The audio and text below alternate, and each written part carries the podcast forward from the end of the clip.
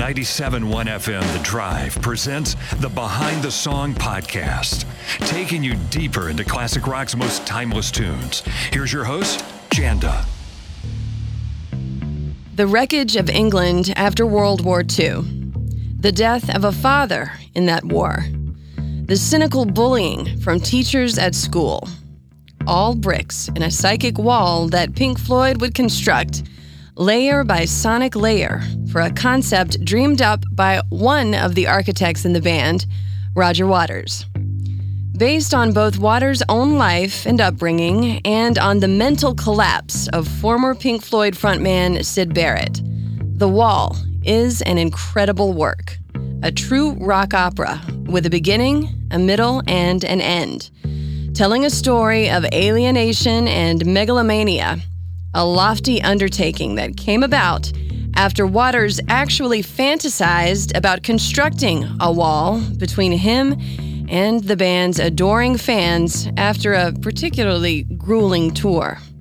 But then it went much deeper than that, with the construction of a central character, Pink, who was left fatherless after the war and went on to become a train wreck of a rock star, strung out, jaded, depressed, and becoming more and more isolated as time went on. Another Brick in the Wall Part 2 from that album deals with one of the crucial elements that contributed to Pink's alienation the cruel teachers at school who could have been kind but weren't, becoming another brick in the metaphorical wall that Pink would build around himself until realizing later that it must be torn down. If you like this episode, give it a like at the end and don't forget to hit that subscribe button. The Wall was written and produced at a crucial moment for the band. Their 11th studio album, released in November of 1979, it came when the band were in a midlife after their incredible success with 1973's Dark Side of the Moon and Wish You Were Here, the follow up in 75. By the time the band released the next album, 1977's Animals, and toured behind it, they were in financial trouble. Hard to believe considering the success of the Dark Side album alone, but their money had been invested into high risk venture capital by their financial planners to avoid tax liability. And they lost millions of dollars and had even more tax liability as a result. They were at a crisis point, and tensions were high. And it was under this kind of stress that the inspiration for the wall struck, although in an odd way. When you need mealtime inspiration, it's worth shopping Kroger, where you'll find over 30,000 mouth-watering choices that excite your inner foodie. And no matter what tasty choice you make, you'll enjoy our everyday low prices, plus extra ways to save, like digital coupons worth over $600 each week. You can also save up to $1 off per gallon at the pump with fuel points. More savings and more inspiring flavors make shopping Kroger worth it every time. Kroger, fresh for everyone. Fuel restrictions apply. At a concert in Montreal, touring after the Animals album was released, Roger Waters became angry with fans in attendance who he thought were acting inappropriately, and he actually spat on them. This was the moment where the wall crystallized in his mind. He went to the rest of the band with the idea of putting a barrier up between him and their audience. A pretty drastic measure, but not that surprising if you consider the fact that he and drummer Nick Mason actually met while studying architecture at college in London back in the 60s. And what do architects do but build? Luckily, though, the idea to construct a real wall was turned into a concept about a mental wall, aided by producer Bob Ezrin an outside collaborator who was brought in by Waters to help flesh it out and to serve as a very important bridge between the band members during the process. Ezrin, who had worked with Alice Cooper, Kiss, and Peter Gabriel, among others, ended up writing a 40 page script based on Waters' idea, which was accepted by the band and became the story of Pink and the Wall. Suffice to say that without Bob Ezrin, the 26 tracks on the wall may never have happened. and rock and roll would be without one of its most resonant storylines in album form. The song Another Brick in the Wall Part 2 has as its companion Part 1 and Part 3 on the album, of course. In Part 1, the character Pink begins to build the mental wall around himself following the death of his father in the war, dealing with being raised by his overbearing mother. This mirrored Roger Waters' own experience. His father, Eric, was killed in Italy in 1944, surrounded by the enemy in World War II when Waters was only five months old. In Another Brick in the Wall, Part 3, the character Pink discovers his wife's infidelity and has a breakdown, deciding then and there to finish building the wall around himself, resigned to his isolation and his loneliness in total despair.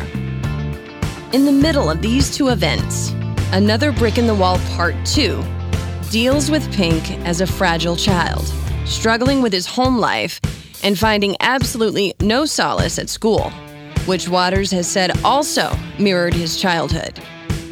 When the lyrics were written, they became a rally cry against authority one reason this particular song is the only one that went to number one in the US and in the UK.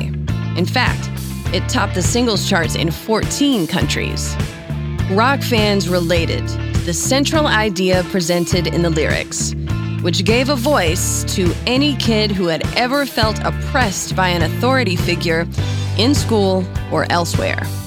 The track preceding it, The Happiest Days of Our Lives, sets the stage. Its lyrics saying that there were certain teachers who would hurt the children any way they could. On the album, it flows seamlessly into Another Brick in the Wall Part 2, which goes like this We don't need no education. We don't need no thought control. No dark sarcasm in the classroom. Teacher, leave them kids alone. All in all, it's just another brick in the wall. All in all, you're just another brick in the wall. It's a statement against the cynical idea that corporal punishment at school was in any way helpful. And in Pink's case, bullying by teachers and students was just another layer in his metaphorical wall of isolation. The double negatives used, we don't need no education and so on, make a lyrical snipe on the failures of the education system at large in a really clever way. The verse repeats, and the second time the chorus comes around, the lyrics change to, Hey, teacher, leave us kids alone. An important, defiant cry from the kids themselves. This was so powerful to hear for the first time when you were in school yourself and discovering the album The Wall by Pink Floyd, coming of age and figuring out who you were. It's why this album and this song will continue to find a new audience generation after generation. The children's choir that you hear singing in this song was from a school near the studio in Islington, England. There were only 23 children in the choir singing, but the overdubs done in the studio made it sound like so many more. And that was a crucial decision, a key element in the song that again gave a real voice to the idea of oppressed youth. The song is propelled by a very surprising, especially to Pink Floyd fans at the time, disco beat, which came about by the genius of Bob Ezrin. He suggested that David Gilmour force himself to go out to the clubs, which in the late 70s were disco clubs, and listen to what people were responding to in the music. Gilmour hated that, but he did go out and absorb the music, which in turn resulted in the sound creeping into the song to spectacular effect. It really wouldn't have the same heartbeat without it, as even Roger Waters has admitted. And it is Roger Waters that you hear at the end of the song, putting on a Scottish accent and assuming the role of one of the heavy handed schoolmasters, screaming, If you don't eat your meat, how can you have any pudding? How can you have any pudding if you don't eat your meat? You, Yes, you behind the bike stands. Stand still, laddie. Terrifying. It was Bob Ezrin who convinced Pink Floyd to release Another Brick in the Wall Part 2 as a single, something they weren't in the habit of doing as a band because they felt their music should be heard as it was recorded, in full album form. But Ezrin was adamant that it could stand on its own, and it certainly did. Pink Floyd The Wall was adapted as a film in 1982, starring Bob Geldof as Pink. The film has become as much of a rite of passage for rock fans as the album itself, with images of animated hammers marching and schools as meat grinders, and Geldof doing a phenomenal job of portraying the unhinged Pink character. Making a movie out of the story of The Wall seems like manifest destiny, considering the fact that the album happened as a result of a 40 page script around the central character. As for Another Brick in the Wall Part 2, whether it's the strangely uncharacteristic disco beat employed in the song or simply the fact that it offers an alternative for those who march to a different beat in school and in life, it remains one of the key songs, not just in Pink Floyd's enormously rich body of work, but to use the metaphor in the song, it's one of the bricks in the wall of our collective adolescence. A song from an album about isolation that weirdly made rock fans feel less alone. I'm Janda, and this has been Behind the Song. Special thanks, as always, to Christian Lane for the music you hear on these podcast episodes. If you like it, give it a thumbs up, hit subscribe, and leave a five star review. You can also watch the videos on the Behind the Song Podcast TikTok channel and on the way, much more classic rock and roll.